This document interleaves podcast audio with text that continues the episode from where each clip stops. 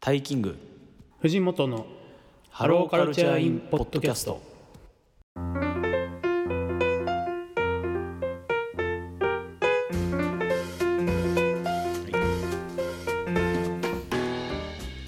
皆さんこんにちはタイキングです皆さんこんにちは藤本ですタイキング藤本のハローカルチャーインポッドキャストこの番組は愛知県在住のカルチャーライター藤本福島県在住の音楽フリークタイキングが送るポップカルチャー系ポッドキャストです音楽映画アニメ漫画などそとその時語りたいポップカルチャーについてゆるく楽しく取り留めなく語るラジオ番組ですよろしくお願いしますはいよろしくお願いしますということで今週のテーマは藤本さんなんでしょうかはい、えー、サザンオールスターズ特集特集サザン会でございますやったー嬉しいはいから気合が入っておりますけれどもすいませんもまああの番組始まって初めての夏ということで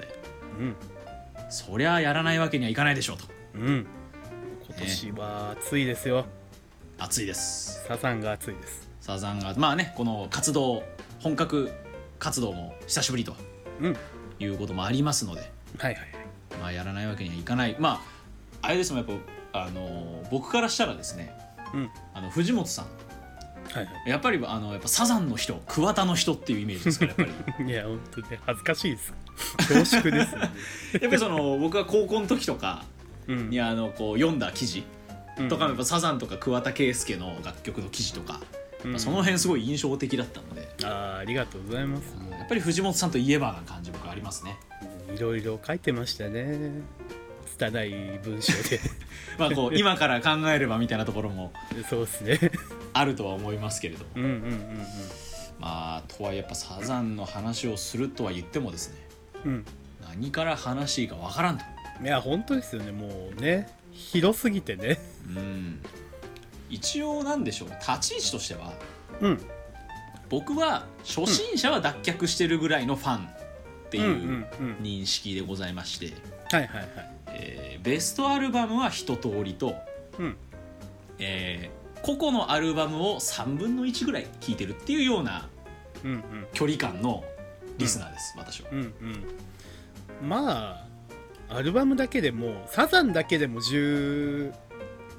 枚とかかなうんめっちゃありますもんねあるでねそうめちゃめちゃあるんでねなかなか追い切れないですよねいやーちょっと大変ですねうん、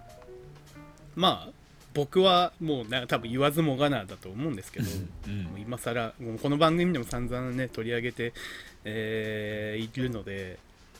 こあのいろんなことあるごとにね あの言及してるんであれなんですけどもあの僕の、えー音楽体験の原点があのサザンオールスターズなのでうんまあ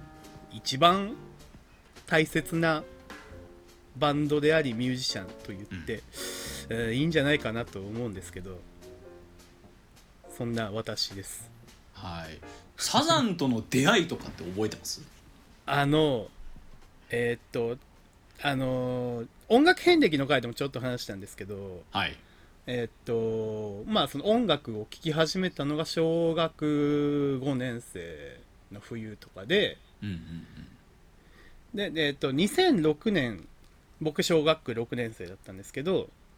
2006年の夏にリリースされた「えーダーティー・オールド・ロマンさらば夏よ」っていうシングルを、えーっとまあ、当時いろいろ音楽を聴く中で手に取って聴いたのが、えーっと自分から能動的に聴いたのは最初でした。うんあーあへえあそうなんなんかこう例えば親が聞いててみたいな感じでもなくていやあの親がだからその親が聴いてたのはあったんですよ。はいはいはいでって言っても、まあ、親もその、まあ、子供を産んで僕という子供を産んでやっぱり音楽からちょっと離れたりもしてたみたいなんですけど、うんうんうんうんでなんかその僕がそのサザンダーティーオールドマンでサザンに最初に触れていろんなアルバムを聴いていく中で「えーと桜」っていうアルバムをふっと聴いたんですよ。これなんか聞いたことあるなと思ってうんうんもでいろいろ記憶をこうずっとダーッとこのそこまでのまあ小、えー、123年を振り返った時に多分小1か2の時に、うはいえーっと愛知から、えー東京ディズニーランドに家族で旅行に出かけたんですうんうんうんうんでまあなかなか遠いんであの車で夜走りをしようっつってうんうんうん行ったんですけど、うんでまあ僕とそのまだ僕より、えーっと4歳下の妹がいて、うんまあなかなかその音楽をこう車内でかけるにもですねえーっとちょっと分かりやすいもの、まあ、例えば当時だと「えー鉄腕とものなんでだろう」とか、はいはいはいはいはいうんまあえーっとまあそういうのも取り入れながら、まあ、宇多田ヒカルとかがあったり当時流行ってた、うんっていうなんかこう MD をかけてたんです親がうんなんうかん僕らもこう楽しめるようにみたいな感じででまあでも夜走りなんで、まあ、僕と妹なんかは割とすぐに寝ちゃったんですよはいはいでパッて目が覚めたらそのそれまでかかってた音楽と違う音楽がかかってておうなんか気持ち悪い何これみたいなおうおうおう曲が流れてたんですけどそれが、えーっとそのサザンの「桜」の「ノーノーイエーゴーゴーイエー」っていう1曲目のああはいはいはいはい最初のあのギターリフうんあれすごい気持ち悪いじゃないですかうん変な変な始め方しますよね そうそうそうそうあれとか、まあ、2曲目の「ヤーデンシャッフル」とか、え3曲目の「マイ・フェラデリー」とかが流れててなんかキモ暗いしキモいんだけどみた いなのがまあそのディズニーに行くっていう特別感もあったんだと思うんですけどすごく印象に残っててそれがなんかだから小学6年になった時にあああの時のはこれだったんだって思って。ああはいはいはいはいそれとかもっと言うと本当に僕がまだ物心つくかつかないかの頃にライブに実は連れてってもらったりしたんですよおおえーっと1998年の渚園っていう浜松のはいはいあ静岡県浜松市のそのはい渚園っていうところのライブに連れてってもらっててかすかにね確かに記憶あるんですよええなんか人混みがうわーっているのだけはすごい覚えててうんうんうんうん実際音楽が鳴ってたとかも全然覚えてないんですけどはいはいはいでまあ実はその至る場面でサザンが実はいたんだなっていうのがありつつもうんなんか自分からちゃんとその CD これ借りたいって言ってうん触れたっていうのもあったっていううんうんうんすごいなんか、うん、そういう不思議な感実はいろんなとこでいたんだな後から思えばみたいな存在うんうんではありましたね、はいはいはいはいちなみにタイキングさん的にはサザンとの出会いとかってどうなんですかいやもうなんでしょうまあその両親、まあ、音楽好きは好きなのではいはいはいな常にこう音楽はこう鳴っている過程ではあったんですけどうんうんこう明確にそのサザンをちゃんとしたファンですっていうほどのリスナーではないんですね人並みに聞いてる、うんうんまあそれはね我々の親世代といえばまあもうずっとそりゃサザンはもう常に、うんあの存在する世代ですから、うんうんうん人並みにはすもちろん聞いてるけれども、うんまあ、詳しくファンぐらいではない感じの立ち位置だったんですよね。うんうんなんで僕がその音楽を聴いていく中でも、うんサザンがそのメインで自分の聴いていくバンドに入ってったことってのはなかったんですよずっと。うんうんでたまにそのあのワウワウとかであのあーライブはいはい放はい送する時ってあったと思うんですけど、うんうんうんそれこそあの2013年に活動再開うんした時の、えー、とスタジアム公演の生中継とかうんうんうんあとなんだろうあのアルバムの「ブドウ」を出した時の東京ドーム公演かな、はいはいはいうんとかそのワンワンで放送した時にこう見るとかうんうんとかはあるんですけどうんうんじゃあちゃんと例えばなんか「あの海の矢」とか借りてきて聞いたことあったかって言われたらなかったんですよね。うんうんうんってなった時にんいつぐらいかなふとなんか大学1年か高校3年大学1年生ぐらいの時かな、うん大学1年2年ぐらいの時に俺はそういえばサザンをちゃんと聞いていないうんうんうんとふと思い立ち、うんうんえーそのちょうど夏だったかなあー夏だしサザン聴こうと思って、うんえーアルバムのですね、えーはいはいキラーストリートああはいはいはいえー2008年かな2005年か2005年ですね2005年のあのキラーストリートをふとこう再生したんですよねうんってなった時にな何このバンドと思って うん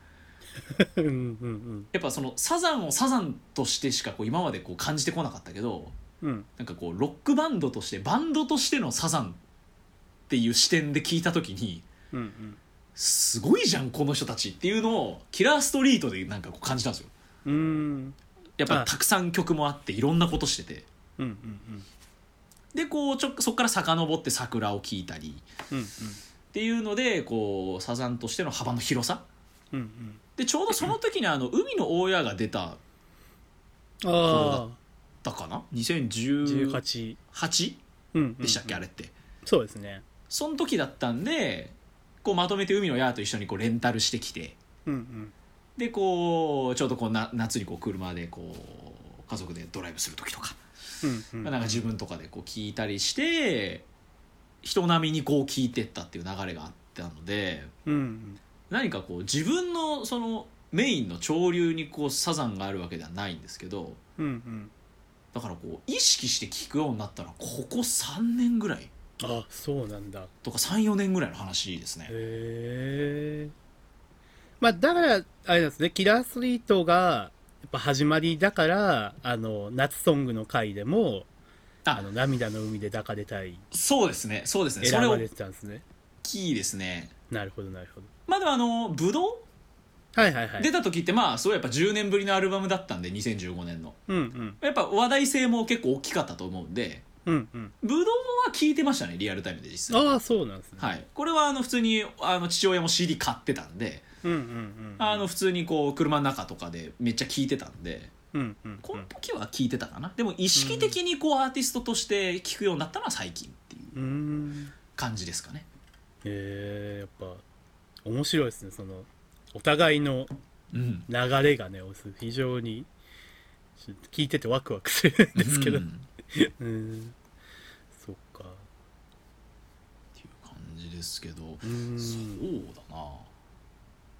なんかサザンのここがいいから俺聞くんだよな、好きなんだになっちゃうんだよなっていうところってどういうところですかはいね難しいですよねまあ難しいよな難しいんですよね、まあ、ただうんと僕こうやっぱり今でもそうなんですけどこれはサザンに限らずいろんなミュージシャン聞く中でうん結局音の幅広さ音楽性の幅広さうん音楽性が幅広ければ広いほど惹かれる傾向があるんですよはいはいはいはいはいまあ例えば吉沢佳代子とかうんでベースボールベアはもうギターロックっていう枠組みの中ではあるけどその中で限りなく広いと思うんですね。うんってなってなった理由はやっぱサザンかなって思うんですあーなるほどなだからそのサザンって本当に邦楽バンドで一番音楽性が幅広いんじゃないかなって僕は思ってて。うんうんうんまあもちろんあのこういわゆる夏っぽい爽やかな、うん、ポップスうんはあるまあもちろんこうもありつつなんだろう例えばテクノ、まあ、ミス・ブランニューデイとかその流れですよねうんうんうんとかあの沖縄民謡うんあのこの前「M ステ」の3.5時間スペシャルで A ウィッチがうん沖縄のこと歌ってくれてみたいな話してましたけどはいはいはいはいはいとか本当にこううーん幅が広すぎてうん広すぎますね本当にだからなんかサザンだなんかすごい今から極端なこと言いますけどうんサザンだけ聞いてても全然飽きないというかいや本当にいやそれめっちゃ思っててうんそのパッと想像つく音楽ジャンルってサザンだけ聞いてても全然網羅できると思うんですよ。そうそうそうそうまあだからハードロックとか、うんまあ、ヒップホップもあるしまあ、テクノもああるし、そうジャズレゲエうんフォークでもほんなこれでそそのどれにも形容できないこれ何みたいな のもあったりして、ただただ変な曲みたいなのもやっぱありそうますもそんうねそうそうそうそう、これ何これみたいなのもあるっていうのが本当に、まあでもそれはうんとサウンド面はもちろんそうだしうんうんと曲のテーマうんまあなんかその失恋もちろん失恋もありながらうんなんだろうな例えばえーっとアダルトビデオの歌とかねうんうんうんうんあの「女神たちの浄化へ」なんて曲もありますけど、まあ、あとは反戦とか、まあ、社会風刺うんとかも、うんで何歌ってるかわかんねえよみたいな曲ももちろんあるし はいはいはいはいはいであとまあえーっと自分の地元、まあ、茅ヶ崎とかそういう、えーまああと横浜とか観光みたいな郷土とかそういうものにも深くこう触れていくような、えー、とそういうなんか本当に音楽サウンドも、えー、と歌詞のテーマも含めてえらい幅の広さうんうんがやっぱり僕は一番惹かれてる部分なのかなと思いますね。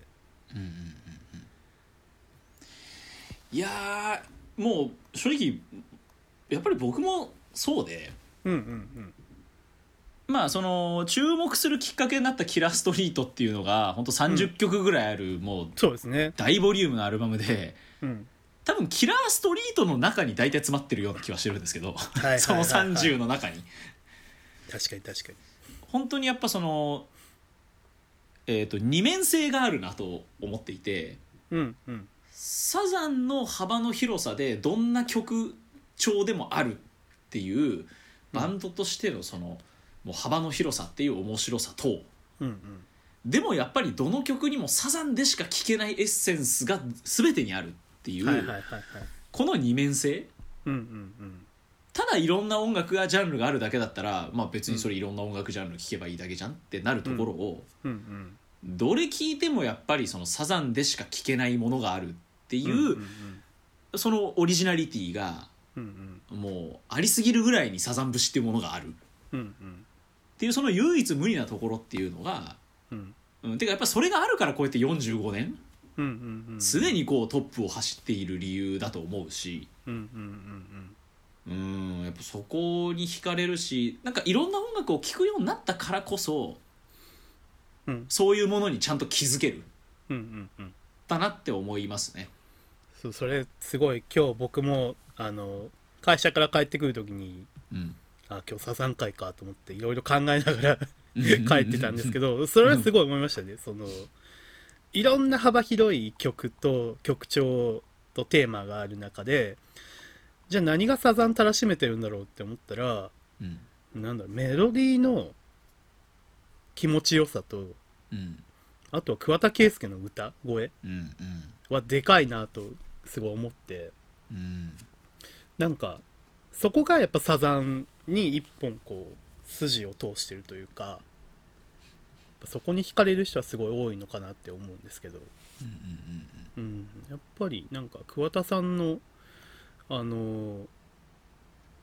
歌声っていうのは面白い面白いっていうか なんだろうなんか、うん、例えばミーシャとかはいはい。みたいな歌のうまさでもないしうんうんこう音がすごいあの高音が出るとかでもないしうんなんだろうなじゃあ宇多田ヒカルみたいなライブで CD 音源みたいなまあちょここはいはいの言い方あんま良くないんですけうど、んみたいな歌とかでもないうんけど、なんだろうその桑田佳祐の歌のうまさって何を歌っても桑田佳祐の歌になるところだなって思うんですよ、はいはいはいはいはい、まあ、まさにそうですね。うん、なんかあの、まあ、桑田佳祐の「音楽トラさん」っていう番組なんかもありましたけどうんすごいいろんな曲をカバーする、うんであとはまああの「一人紅白歌合戦」っていうライブの,、うんあのね、企画ライブたまにやってましたけど、うんいろんな歌謡曲を今までの日本の歌謡曲をもう50曲ぐらいフルで歌うみたいな、うんもう4時間ぐらいやるライブなんですけどあれとかも何歌ってもやっぱりさ桑田佳祐の歌にしちゃうとこう、んうんうんなんだろうフレーバー・オブ・ライフ宇多田ヒカルの「フレーバー・オブ・ライフ」だってはいも、はいはいえーっとヤマヤマピーのあの「抱いてセニョセニョリータ」を歌ってもビートルズの「ヘルプ」歌ってみても、うん全部桑田佳祐の歌にしてしまうっていうのはやっぱサザンであり桑田佳祐のすげえとこだなって思うんですようんなんかそれが一本こうサザンのうーん背骨を通してるというか音楽性のこう幅広さに一本こう筋を通すような、あの存在なのかなってちょっと思ったりもしましたけどね。うんうんうんうんいやーやっぱそうなんですよね、うんやっぱその桑田佳祐の唯一性で言うとうんうんこれまあなんかちょっとなんか思いついちゃったからいきなりマニアックな話になっちゃうかもしれないですけど、うんはいはいはい。桑田ソロと、うんうんあと途中であったやっぱあのこの名曲ソロですけど桑田バンドもあるじゃないですかうんうんこの桑田ソロ桑田バンド、そしてこのサザンっていうところうんうんのなんかこうなんでしょう、まあ、違いとまでは言わないですけどうんうんそれぞれになんか何を感じますファンからすると、まな難しいのがやっぱり桑田ソロは途中まではもうはっきり明確にサザンとは別物だったわけですよ。はいはいはいはいまあ具体的に言えば「孤独の太陽」まではうん全くサザンとは違うものをやろうとしてたまあ桑田バンドも含めですけど例えば桑田バンドができた経緯っていうのは鎌倉はいができた、うんで同時に原さんが妊娠されたうんうんうんで、まあ、原さんの,、まあその出産かつ、まあ、鎌倉でやりきったからサザンではうんうんうんちょっと違うことやってみようで桑田バンドが始まって、うんで鎌倉はすごいテクノテクノをやテクノなサウンド感うん、そうですね。のアルバムを突き詰めた、えー、とアルバムなんですけどに対して一気にこうロックンロール、うん。うん、かなりこうなんだろうこうでえ英語詞で全部歌っていくみたいなうん桑田バンドをやるっていうそのうーんと反対さとかまあ「孤独の太陽」で言えば「えーっと真夏の果実」とか「希望の轍」とか「涙のキッス」っていうサザンでどでかい名曲を、えーっと小林武史と一緒に作ってたはいはいはい。のから一気にこうフォークギター一本でほとんどギター一本に近い編成で曲を作るっていうそのサザンと対照的なことをずっとやってたんですよ割とははいはいはいはい。まあとそうそれがちょっと違くなっちゃったのは、まあ、波乗りジョニーとかなのかなって思うんですけどああ、まあ確かに闇のリジョニーは、まあ、まあサザン、 まあサザン味が強いですからね、やっぱりていねうか。ねなんかサザンで出そうとしてたあ、っていみうた話いもあなる。話もあるああ。っていうとこれまあ要はそのタイミングで、えーっとサザンから大森さんが脱退されたタイミングなんあはいはいはい、そういう流れもありますでよすそうね。であ。まあその波乗りジョニーの前年っていうのは茅ヶ崎ライブっていうえーっと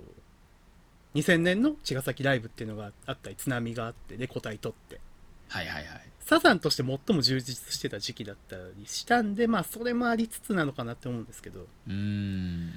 で、まあ、まあ、そっからまあ徐々にこうサザンとソロの垣根っていうのはだんだんなくなってったって言われがちなんですけどはいはいはい。僕はすごい思うのはやっぱりえーっとこれは近年のライブとかを見ててすごい思うのは桑田さんサザンだと絶対ギター弾いてるんですよああ、確かにそう割ですね。割と常にそう割とテレキャスは常に持ってますね。そうぜほぼ全編手放さないうん、確かぐに。らいに対してソロのライブああ。の時はギハンタドマイクーをだな。そうまあ数うんと3228曲から30何曲やっていく中で、まあ、数曲弾けばいいぐらいあー確かにソロのライブであんまりギターをたを抱えてるイメージがないですねそうなんですよね。っていうとこで、まあ、サザンはやっぱバンドうんでソロは歌い手うん、シンガーとしてのシンガ桑ー田佳祐ですねまさに。っていうような今こう住み分けが桑田さんの中ではすごいできてるのかなとは思ってたりするんですけどなるほどなこれはあんまり指摘されてる方はいないかもしれない。うんうんうんでやっぱ曲もなんだろうなまあそのはっきりその当時ほど昔ほどはっきりとしたこう明確な違いはもちろんないんですけどうんうんやっぱりソロでやるときは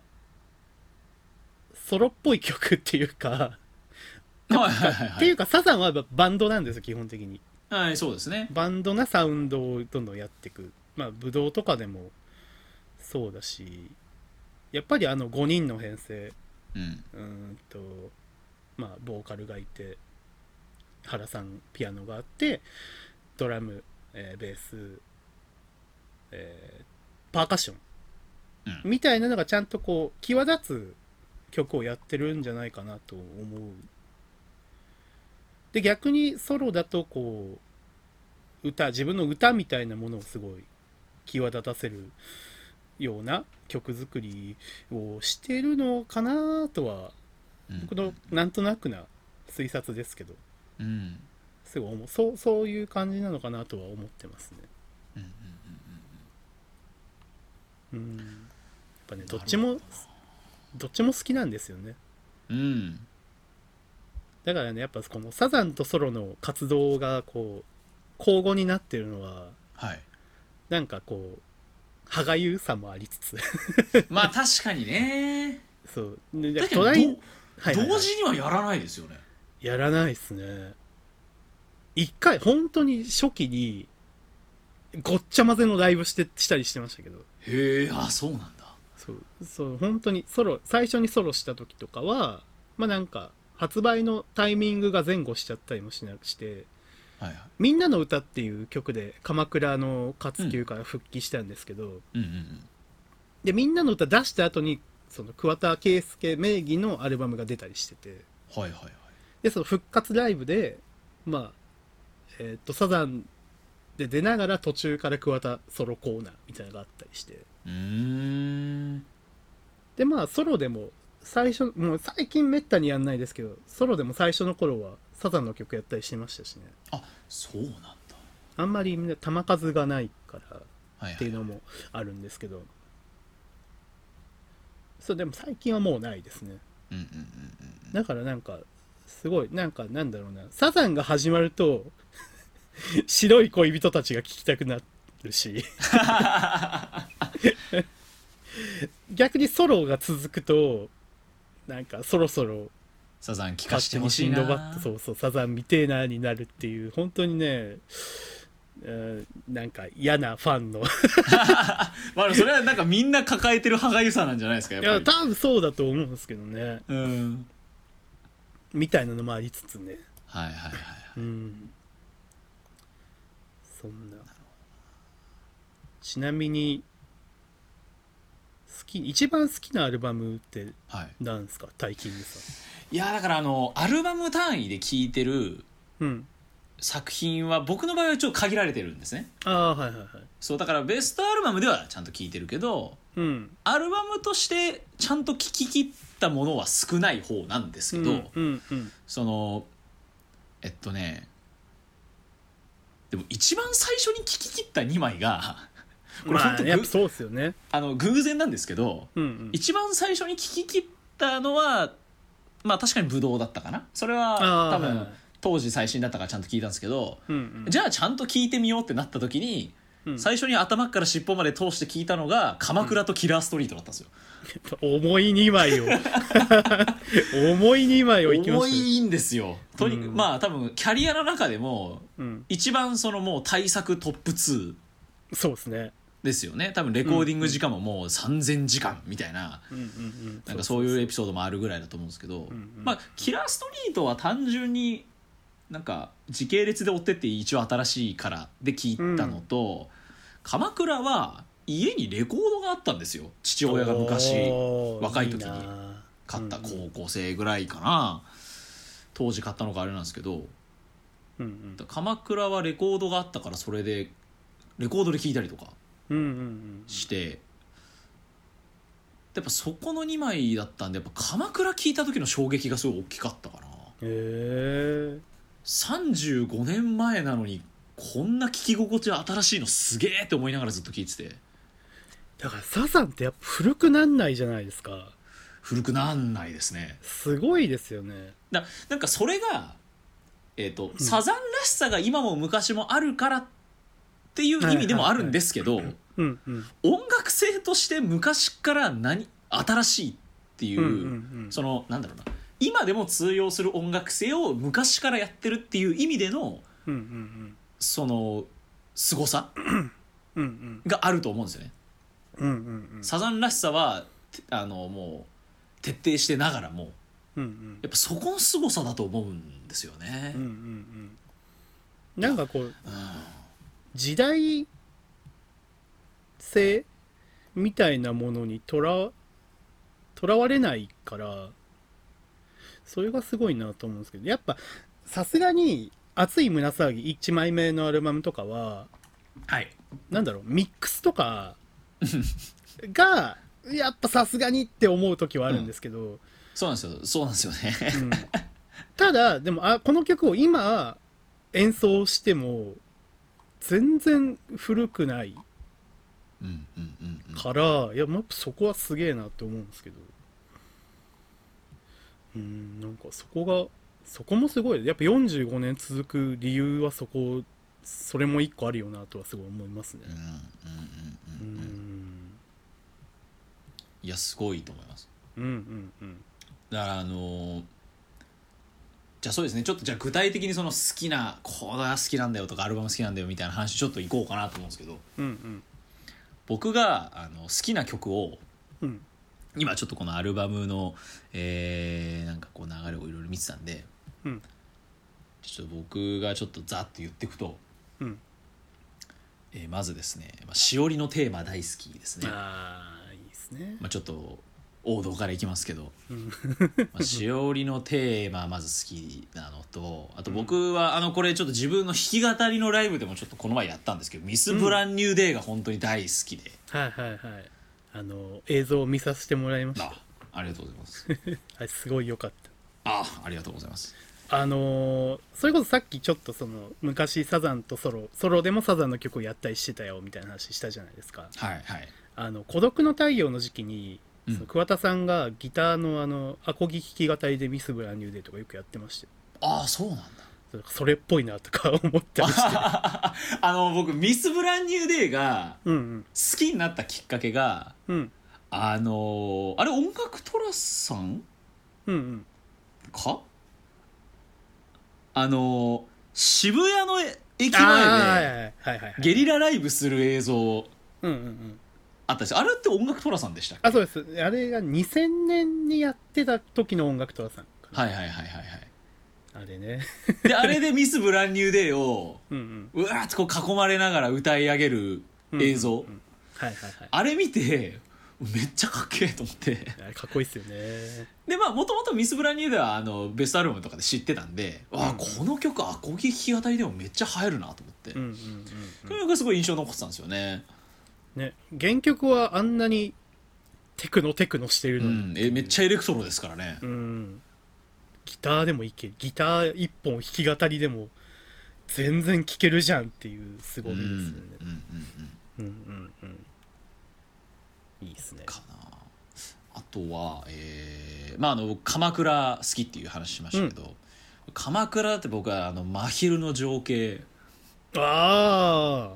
ちょっと渋いんですけど渋いっすね 真昼の情景大好きでへえ真昼の情景と鎌倉物語やっああぱハラボーボーカルだとやっぱ鎌倉物語すごい好きですね真昼の情景渋いないやなんかめっちゃいや今見たら Spotify で鎌倉の中で一番再生回数少ないの真昼の情 情景だったんですよねいやいいっすよねうんかなあと直近この1週間ぐらい結構あの通勤途中ずっとサザン聞いてたんですけどうん「ヤングラブとよ」あの世に万葉の花が咲くだり聞いてたんですよはいはいはいでめっちゃ好きだったのがうん、えーディンドン僕だけのアイドルああはいはいはいはいはい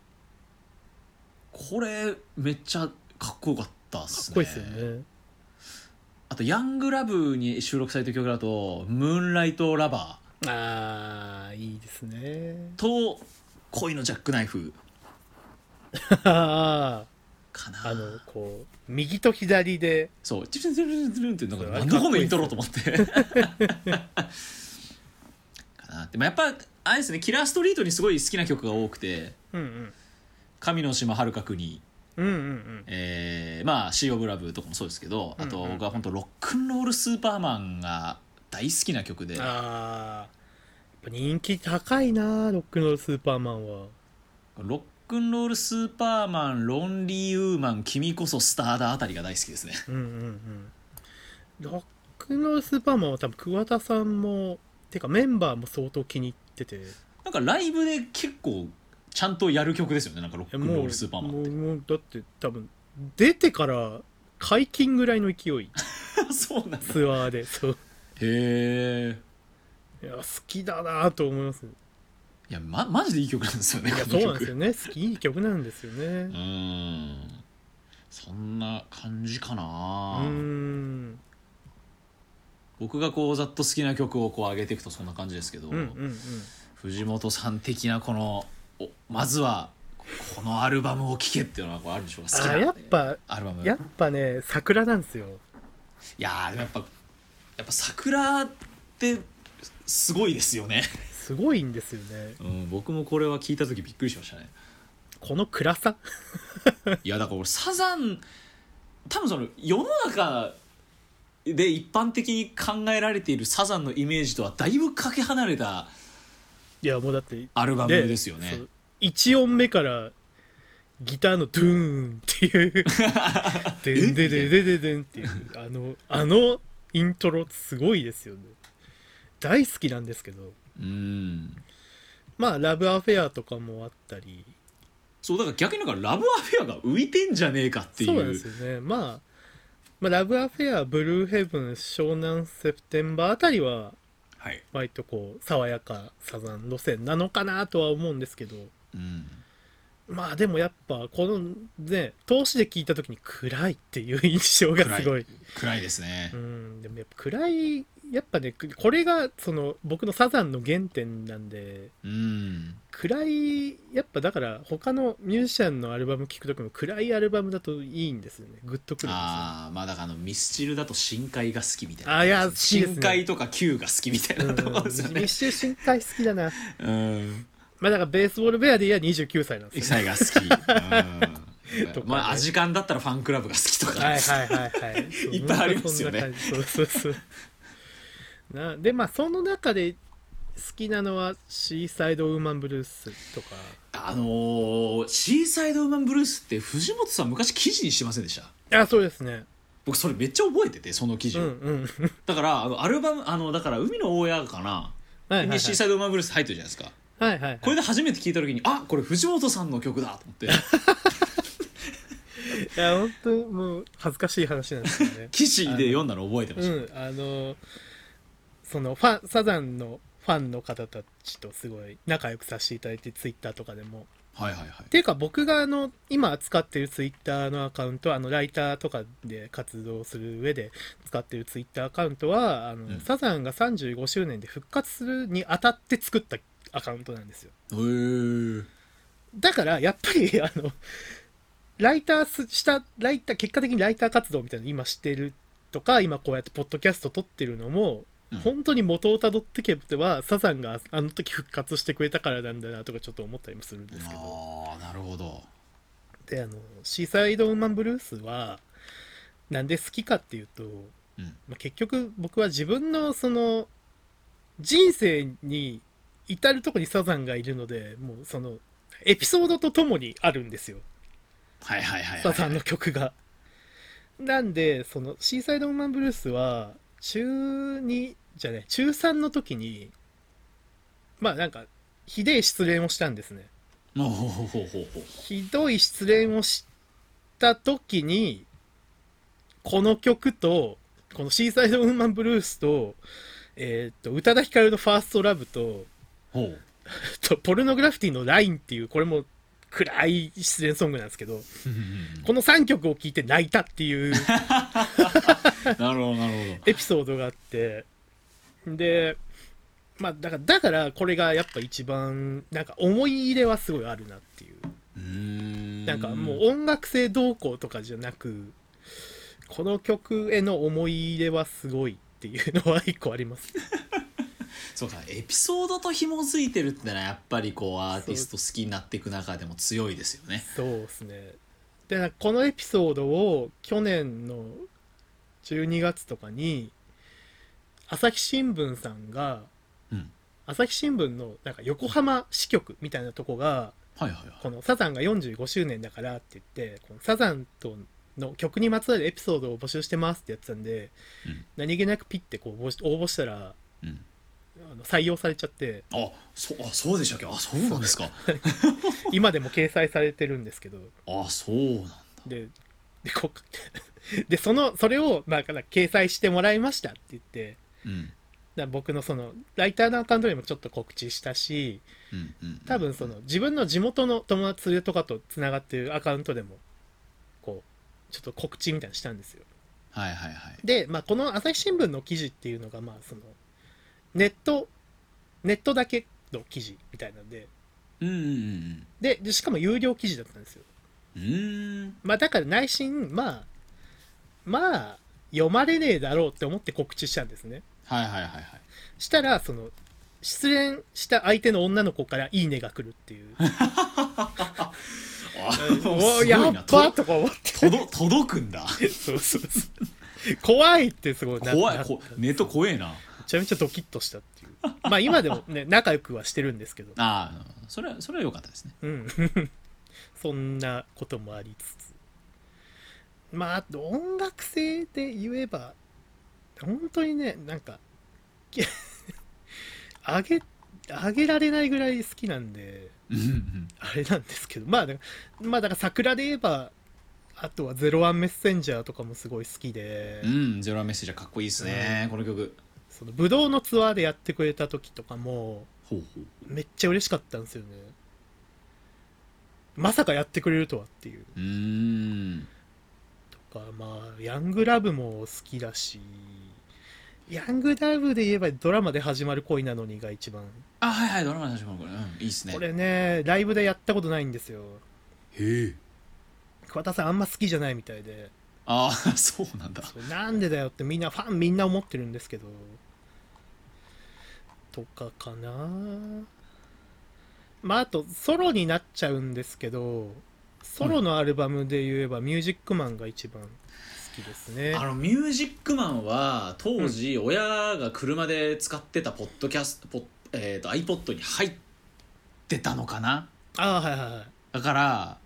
あの、ミュージックマンの曲は結構思い入れというか、うん結構当時聴いてた記憶はめっちゃあああって、はいはいうんうんうんだからなんだろうなミュージックマンでしょうーんやっぱ銀河の星屑大好きっすねうんまああの主題歌でしたよねなんかのああコントロールっていう松下奈緒とかがそうだそうだ出てたドラマの主題歌でしたね銀河の星屑がやっぱ僕はすごいだと本当は怖い愛とロマンス、はいはいはいはいうん本当は怖いアイトロマンスはあれですね僕桑田さんががんになられた時のああ記憶がすごいあってなんか僕その時高一でうんあのー部活夏休みだったんですよはいはいはい部活剣道部入っててでもなんか今日めんどくせえなと思って一回サボった日があったんですようんうんうんでサボっちゃったと思いながら自分の部屋でふふんってしてたら、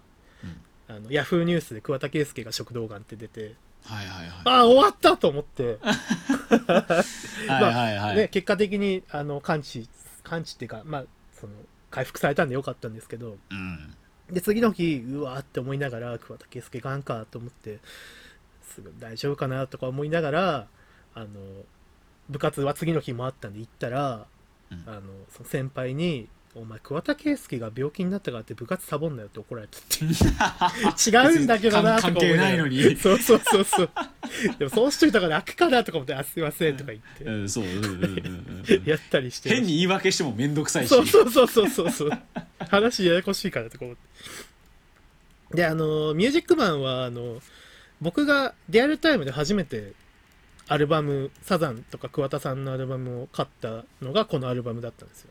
うんうんうんタイミング的に。でその時もだからえーっとがんになられてで、まあ、紅白年末の「紅白」で復帰されてうん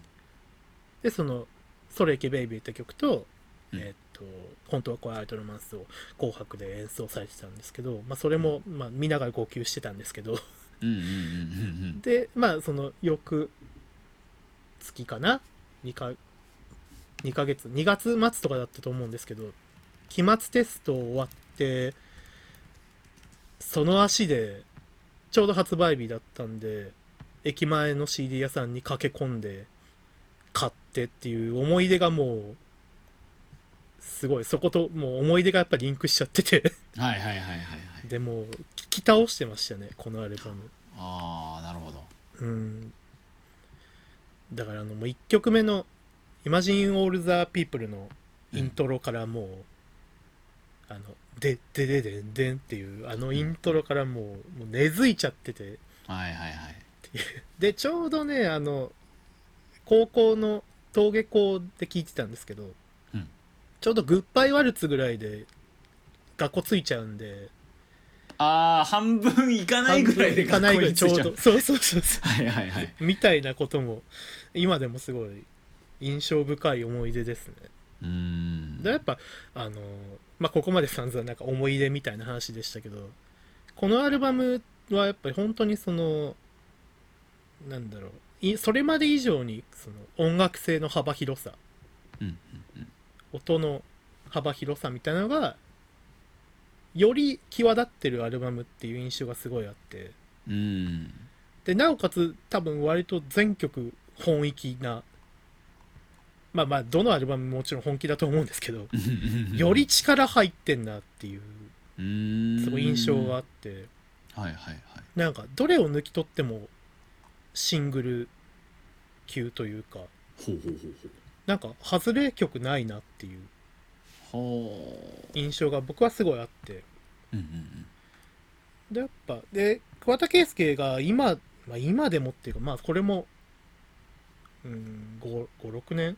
8年ぐらい前かなかもしれないですけどこのアルバムと,、えっとサザンのファースト「熱い胸騒ぎ」だけは後悔が一個もないって言ってるんですようんへえだからやっぱりこのアルバムはすごく自分なんか桑田さんとしても本気で作られたアルバムだなってやっぱ自分も今こうこうキャリアをサザンのキャリアを振り返ってもその印象はすごいあるので、やっぱサザンとソロで1枚ずつ選ぶなら桜とミュージックマンかなと思うんですけどうんうんうんうんうんなるほどな、うんまあまあ、藤本さん的こう桜とミュージックマン、うんまあ、いい結構今こうえエピソード込みみたいなところもあるじゃないですかうんうんうんこうそれをじゃあの覗いたらどうですか やっぱうんそうですねまあなんかこうそれはどっちかっていうとこう思い入れも込みで自分の好きな一枚みたいな感じじゃないですかどっちかっていううんと、うんうんこうひこう人にこうおすすめしてこっから入っといいっすよみたいなあーだサザンだったら僕はえー、まあでもベストから入った方がいいよっていうのが一番まあ確 かに海をやらが今一番あのそうそうそう考えているサザンが聞けますからそうなんですよねただだからそのじゃあちょっとさベストは聞いたよって人に勧めたいのはサザンだったら人気者でいこう ああ人気者でいこうかフルでは聞いかてもないななこれまたなぜ人気者でいこうなんだろう鎌倉ほど実験性はないああそうかがこの次が鎌倉なんですもんねあそうですねそう作、うん、鎌倉ほど実験性はないが その分こう一曲一曲は際立ってるしうんなんか爽やかなサザン的な曲もあるしうんまあなんかよどみない枯れて前みたいなうんちょっと不思議な曲もあるしうんうんうんうんバランスがすごいいいなっていう印象がすごいあるのではいはいはいはい僕はこれをおすすめしたい初心者の方にはというかうんうんまあ大人気者でいこうかヤングラブかなうんあヤングラブヤングヤランブもグラブはすごい聞きやすかったですねそうですねそう聞きやすいんですよねまあその爽やかこの曲もこのアルバムもやっぱり爽やかだし、うんうんでも変な曲もやっぱりあるじゃないですかところどころ うんうんある、まあ愛の言霊もそうだしうん、やっぱマあリワナのジャックナイフとかもやっぱそうそうそうそうめっちゃ変なイントロだし、ソルボマーとか、うんあソルボンバそうーですとねかねうんソウルボンバーも変な曲でしためっちゃだからそういう意味でちょっと変な変だけどでもやっぱサザンだなみたいなのを楽しむ上ではやっぱりその2枚なんじゃないですかね。ああなるほどと思います。桑田ソロだとどうなんだろう。ソロだったら本当にミュージックマンかもしれないですね。うんうんうんまあかガラクタかな。そんなとこっすかね。うーん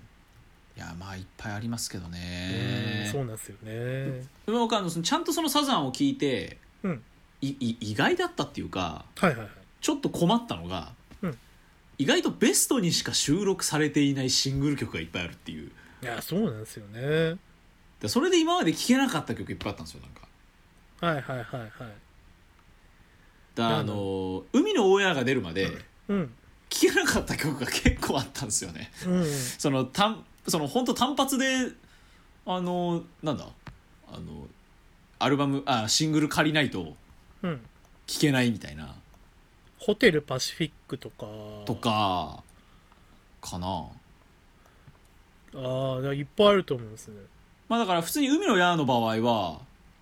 それこそあの、うん、どれだ例えば「虹色ナイツクラブ」ってなんかああ、入ってまわしたっけな、わぬああれ、ヌードマンかなヌードマンに入ってるかな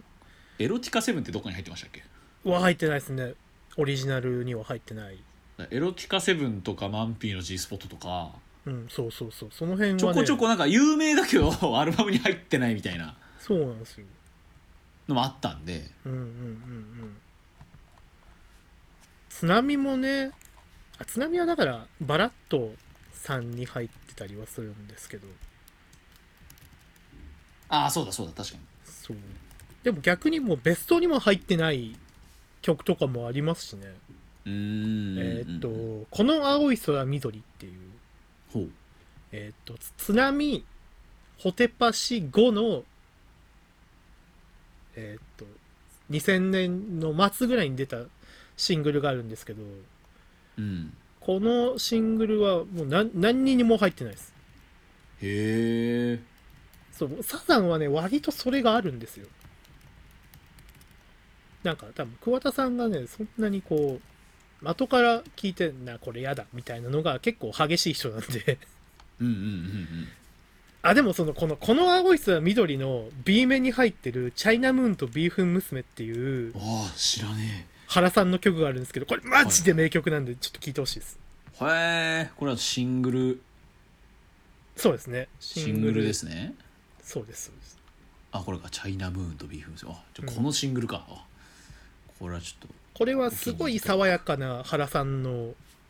曲なんでぜひ聴いてほしいさ原さんの曲で僕一番これが好きかもっへえてぐらいあと「津波の B 面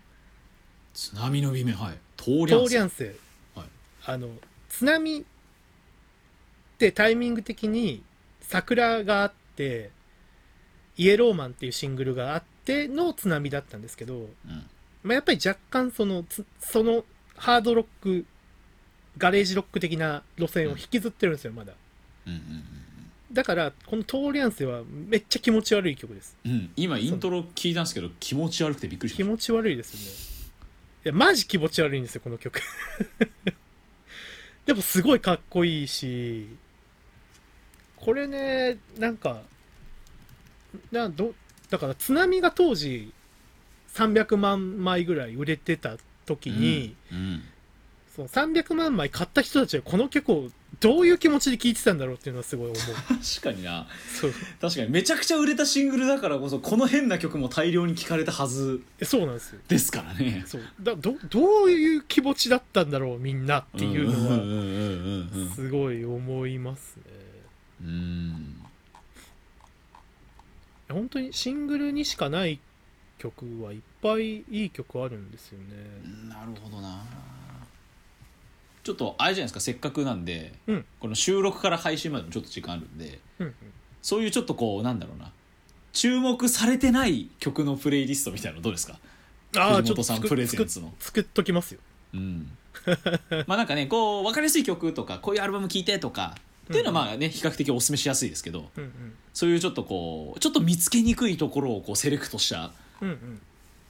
プレイリストをちょっと藤本さんセレクトでどうでしょうちょっと概要欄に貼っとくんで はいぜひぜひ聴いてくださいぜひ聴いてみてくださいうんそうですねいっぱいあるうな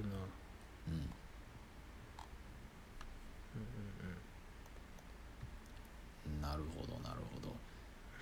まあでもこんな感じでちょっと小1時間うん語ってきましたけれども、はいはいはいまあ、今年なんといっても、えー来月ですね、うんえーまあ、そして10月の頭かはいにこう茅ヶ崎ライブがこう控えているわけですけれども、はい何でしょうまあ、それを含めてちょっとこの今年のサザンに対する期待とか展望あと新曲の感想どんな感じですかああだ今年はやっぱりもう茅ヶ崎ライブで一旦終わりなのかなと思ってるんですけどまあうんでまあ徐々にもしかしたら制作に入るのかもしれないうし、んでやっぱり茅ヶ崎はサザンファンにとってはもう本当に特別な場所なのでう、んそうですよねやっぱりうん最初に2000年に開催された茅ヶ崎ライブははい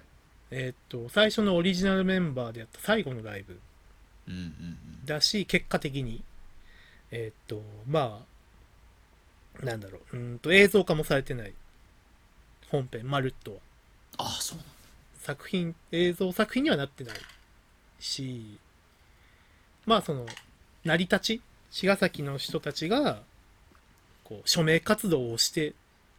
なんはいはいはい開催にこぎつけたっていうのもあって本当に伝説的なライブでうーんでまあ僕らはそれにすごい、まあ、いつか茅ヶ崎でサザンを見れたらこんなに嬉しいことはないと思いながらうんその開催された茅ヶ崎公園野球場に僕はたまに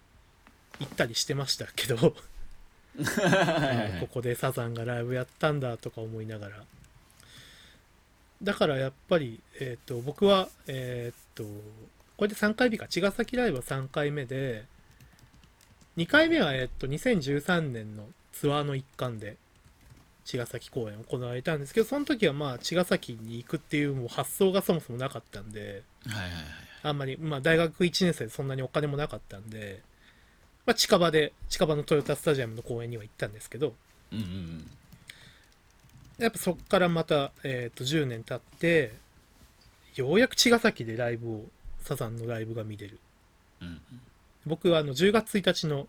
あのチケットが当たったんですけどうんようやっと茅ヶ崎でサザンが見そんなもうなんか今でも夢みたいだしうん多分僕は当日まで夢みたいだなっていう気持ちでうんうんうんうん茅ヶ崎に向かうとは思うんですけどいやーなんだろう茅ヶ崎でサザンを見るほどうんそのアーティストと場所の親和性が100%なものはないんじゃないかっていなういんじゃないですかねうんのある他に思いつかないですね、まあやっぱそれぞれの人たちにとってそれぞれのなんかこの場所が大切みたいなのがある気はするんですけどうん、そこともちょっと違うじゃないですかうん、なんもうなかそうですね楽曲の舞台だしうんっていうとこでやっぱりね茅ヶ崎でまあ例えばなんだろう砂混じりの茅ヶ崎って歌い出しのあの勝手にシンドバッドが聴けりゃもうんうそんな嬉しいことはないっていうか多分それの連発なんですよね多分茅ヶ崎ライブはきっとうんうんうんこれが本当に楽しみで今から仕方ないし、まあ、今年とは言わずとも、まあ来年再来年くらいには何かアルバムとかが出たらいいなとは思うんですけどね。まあ新曲もうん2曲出ることだし。まあ、ボンギリ恋歌についてはこの前4月の、えーっと、とこでもお話ししましたし、うんうんうんまあきまあ、その、えーっと、歌え日本の空うんもう、やっぱり、あの、故郷みたいなとこがテーマの曲なので、やっぱ茅ヶ崎でそれを聴けるのは、やっぱ桑田さんのその、なんだろう、意図みたいなのが、より際立ってくるのかなとは思いますしね。うんうんうんその辺も含めて非常に楽しみ。本当にまあ、まず、まあ、茅ヶ崎ライブが無事成功されることを、本当に祈ってますね。うん本当に台風とか、本当に勘弁してくれっていう。勘弁してくれって感じですね台風とコロナだけ本当に勘弁してくれっていう気持ちですね。僕はまあその制作に入るならば入るでやっぱこのアルバム久しぶりに聴きたいなって気持ちもありますし、何といってもこの人生でやっぱり一度もサザンを見たことがないうん。うん。ので、うんとにかく全国ツアーをやっていただいてですね。サザンを生で見るうん。もうこれをとにかくやりたい、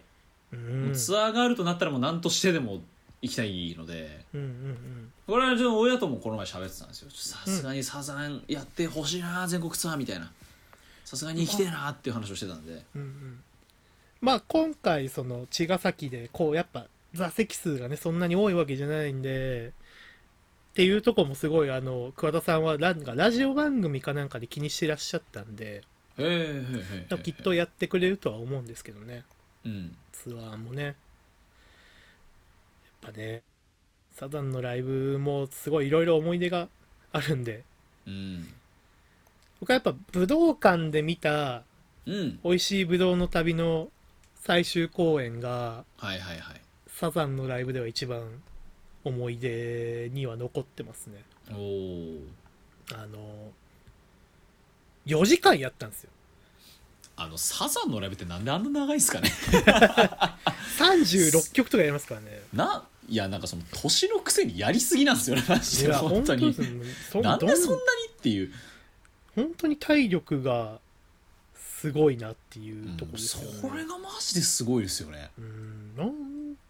よく持つなこっちももうだって座って聞いてますからねうん正い直やそうっすよねうん本当にね本当に体力本当に力強いなって思うんですけどねうんうん前回のツアーえっ、と2019年のツアーは36曲やってますねすげえ本当っすよねすげえ36曲3時間半かななんでそんいやもうなんかどのバンドも見習ってほしいなマジで本当っすよね本当にでその多分武道館の時はえっ、と37かうん37曲やって、えーっと、4時間、4時間ジャストでした。そのだって10時ぐらいまでやってますねそれそうです。だから6時開演で、10時ジャストで終わったんですね 眠っもう眠いっすよそれ よ。本当に。で、多分武道館がマックス公演できるのが10時までみたいで、ああもうそこまでいやや、ってんだ本当限界までやってくれたんですよ。すげえなでしかも多分そのうちね、30分弱は、本当普通に MC でした。はいはいはいはいはいはいまあ多分もともとツアーの流れだったんでツアーの時はね3時間半ぐらいで終わってたんですけどうんうんなんか結構長いこと喋ってましたねうんうんうーんで最後にはねなんかもうほんともうスタッフ一人一人への感謝みたいな時間があってへえそれこの時はちょっと異様でしたやっぱりなんか後にも先にもこんなあんなライブはなかったなと思うんですけどほうほうほうほうほうこだ茅ヶ崎ライブこれ超え来るのかなっていういやーねよ 40曲4時間半なんじゃないですかやっぱいや4時間半5時5時開演だからうんうん、 9時半までやってくれりゃすごいっすけど半端ないっすけどね半端ないですけどね、いやちょっとでもそれそんぐらいやってほしいなやっぱなんかさざ茅ヶ崎ライブでこんな曲やってほしいなっていうはいはい、曲をこう詰め込んでみたら、うん、あの46曲になっちゃったんでああじゃあまああ ながちあるかもしれないですね本当に、鼻がちあるかもしれなういん、うーん前回のツアーとかもね選曲がすごい異様だったんでてかそのなんかあ浅香さんのライブってうん基本選曲変じゃないですかそうなんですよなんか分かりやすいセットリストじゃないですよね毎回なんかえーっと40周年の時は、えーっと NHK ホールで 2days やってうんうんうんやってましたねあとロッキンあロッキーも出てましたねそうでこれが最初40周年最初みたいな感じだったんですけどここはすごい分かりやすいんですよああちょっと調べようロッキンはマジでもう代表曲の嵐だったのを覚えてるんですよ、まあだあんな感じですほとんどうん、ああでもそうですねこの NHK ホールももうなんかほぼベストアルバムの曲みたいなですねほとんどそうででもそれより数倍客を入れるドームツアー全全国国ツツアアーー全国ドームツアー多分こう60万人ぐらい動員するうんドームツアーで「あの君は見てくれが悪いんだから」っていうツアーですけど、うんうんうんんなええみたいな曲ばっかりやるんですよなんかもう真ん中らへんがすごいなすごいですよねだから僕福岡と名古屋と2回行ったんですけどはいはいはで福岡の時はまあその一緒にいつもサザンに行く連れがいるんですけど後輩の、うんうんそいつもそこまでこう奥深いとこまでは、まあ、聞いてないから、いうんうんうんまあ、やっぱその私好み的にも、まあ、ベタなサザンが好きな子なんですよ、うんうんとまあそのよもう片方の隣には知らないおじさんが2人いるんですけどはいはいはいみんなあの3曲目ぐらいがピークでし たテンションがあとなんかおおな何何何この曲ず何っこのと曲がなもう何これ20曲ぐらいそう続くみたいそうなそうそうで僕だけガンガンテンション上がっていくみたいな感じだったんで、うんで本当にだからえっと19曲目の「暗い愛暗い」とかはいはいはいこれもう桜に入ってる曲なんですけどめうんうんうんちゃめちゃぶち上がってましたねいやーすごいなこれ結構僕の中では伝説的なで思い入れとかじゃなくてセットリスト好きなセットリストはやっぱこれかな自分の参加したライブだとうんうんうんうんうんいやだから今回の流れもなんかそんな感じだったら面白いですよね茅ヶ崎ライブはこう王道の茅ヶ崎で行ってなんかこう全国ツアーをめっちゃ変なセットリストとかだったら面白いですよあーねやでもまあその可能性は非常に高いかもしれないですうんうんうんうなんかあのブドウのツアーもはい結構異様だったんですようんいやなんか僕もそのワウワウでブドウのツアー見た時にうんうんなんなんか知らねえ曲ばっかなんだけどと思ってそのうんなんかマジで何この曲みたいな1曲目たらこですからねそうそうそうそうこれなんだこの曲と思ってキャリアの中でもすごいだからこれもあれですよでもアルバムに入ってない曲、はい入ってないですよねこれ一応シングル曲なんですかこれあそうですそうですシングル曲でなんかアメリカで撮ったあ本当だあロサンゼルスで撮ったって書いてあそうでもなんかでもその なんかそそういう曲に「たらこ」って名前つけるの面白いでするうんうん全部英語詞なんですようんはいはいはいでしかもこのブドウのアルバムって割とこう和和のモチーフが強いうんあのラアルバムだったのにその1曲目が英語詞っていううんうんそのバランス面白いと思ってうーん僕は非常に高まりましたそうだからそうだなその昔見たそのワウワウもうんそのブドウのツアーも変だしだからその2013の復活のサマーライブもうんなんか全然なんか最初から知らない曲ばっか でこの時も1曲目がその「やーやーあの時代を忘れないから」ああだからややがあれですもんあんまアルバムに入ってないですもんねうん、これもシングルだけどアルバム入ってないから知らなかったし、なんかなんかあの「タバコロードにセクシーばあちゃん」と か、はいはいはいはいうん、なんか知らねえ曲をなんか俺サザンのライブなのに知らない曲ばっかなんだけどと思いなが ら当時中学生とか高校生の時見てたんですよね。だからねさ意外と桑田さんそういうとこはなんかサービス精神が旺盛みたいななんかそうキャラクターじゃなないですか桑田さんって、うん、そうそのイメージありますよね。ライブだと意外とで突き放してくるんですよそれはすごい感じるなうんだからやっぱサザンってなんだろうあのスストリーミング映えするバンドだなって思いますああなるほど。なんかすごい遅かったですけど解禁したのももううん確かに2000まあ年、まあまあ2020年入る直前とかでしたけどうん、むしろす彼らこそストリーミングもっと早くやるべきだったんじゃないかなと僕うは、んうんこんなにこうまだ浸透してない曲とかうがん実はいっぱいある中で、うんやっぱりなんかそういう曲がより人気出たらう面白いなと思うんですけどね。いやーだから本当そうですよこのこうサザン特集のうん、締めの提言として、はいはいはい。まあ、このまあ僕も結構友達に言ってたりするんですけど、うんその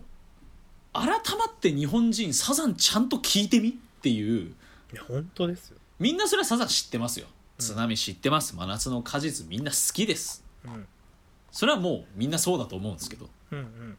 ただ改まってこのサザンオールスターズをしっかり聞いた時にすごいよっていうのを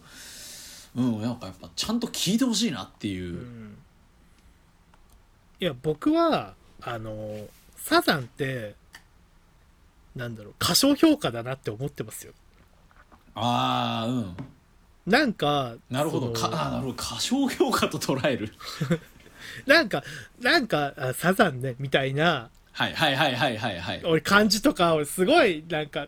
納得いかねえって思いながらまあだからもう分かりやすいポップスねっていう捉え方はあまりにももったいなすぎますよいねやサそうなザンんでにすよ対そしういてや本当そうでうんこんなになんかいろんなサウンドを鳴らしてて、うんそうなんかあなんだろうあベタな j p o p ねみたいな感じじゃ全然ないのにいやーあこんなまりにも愚かですよその捉え方はそうどうなんかでも音なんか音楽好きがそういう捉え方してるやついるじゃないですかうん、うんうん俺もうすげえ許せねえなって思うんですけど 言っちゃっていいからこんなん大丈夫かない やいやいやいや提言していきましょうよいやそう提だから提言系ラジオなんでてもうすっかり最近提言系ラジオになって いや本当にねでもサザンもうちょっとちゃんといろいろ聞いてみっていうのはうん言いたいしうんっていうか僕はなんかもう高校生の時ぐらいからずっと言ってるんですけど周りの友人とかにもうんなんかゆそう本当にねあのそういうこういうことをなんかそそこまでこうめちゃめちゃ音楽に傾倒してない友達とかに言うやそりゃなんか反感買うわなとは思ったんですけどあの だなんだろうなラッドインプスとかはいバンプ・オブ・チキンとか、まあ、何でもいいですよキング・ヌーもそうだし、うんうん、もうそのいろんなこう今をの音楽シーンでもう第一線ですげえ頑張ってるバンドもうんサザンがいなかったら多分形絶対違ってたと思うんですよ。うんうんうんうんうんなんだろうその音日本語のまあその日本語ロックんの、まあ一個の先駆者サザンはいみたいなとこも、サザンはそういう部分もあると思うんで、うんうんうんうんうんこう日本語の載せ方の発明をしたああいや本当にそれありますねちょその視点忘れてましたねそういえばそうですよそう僕も今言ってて思ったんですけど確かになそうだから野田洋次郎だってうんあんなに有心論の B メロであんなに日本語を詰め込めなかったと思うんですよサザンがいなかったらは。あはあはあはあなるほどなるほどそうみたいなことを高校生の時にすごいラット好きのやつに言ってたらうんなんか何をす言っごてんだいろ首うそう何を 言ってんだって思われるってな思われてましたけど とかいやでも本当にそうだと思うから、っていうのはねちょっと言っていきたいですけどね、うん提言系ラジオとして、はい提言ですこれは そうサザンをもうちょっとこういろいろまあいやもちろんねこうその j p o p 的な曲も本当に大好きだから、うんそれが悪いって言ってるわけじゃないですよ真夏の果実大好きだしいや大好きですよだからあの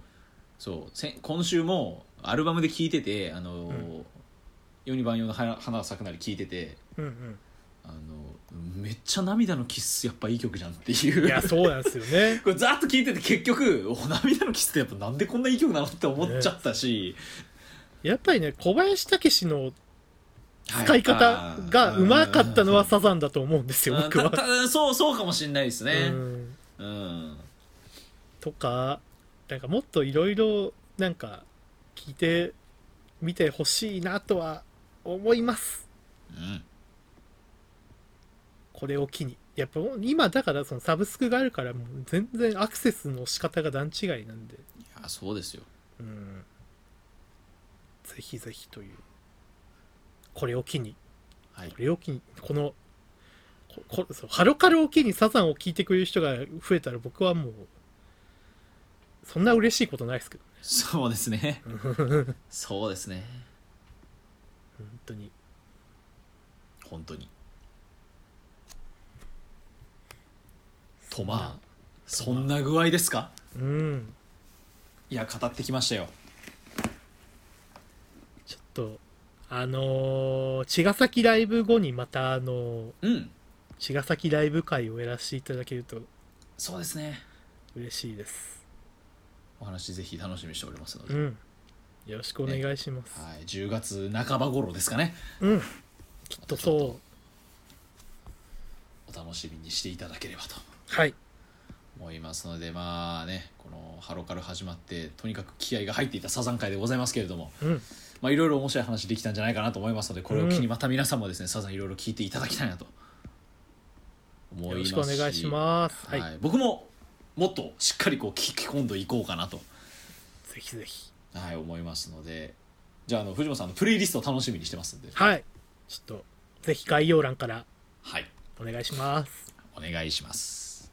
さあということで今回もサザン会やってまいりましたけれどもハロカルでは皆さんからのえーご意見をお便り募集しておりますハッシュタグハロカルまでぜひよろしくお願いいたしますお願いしますはいでは今週もお聞きいただきましてありがとうございましたお相手はタイキングと藤本でしたあありがとうございましたりがとうございました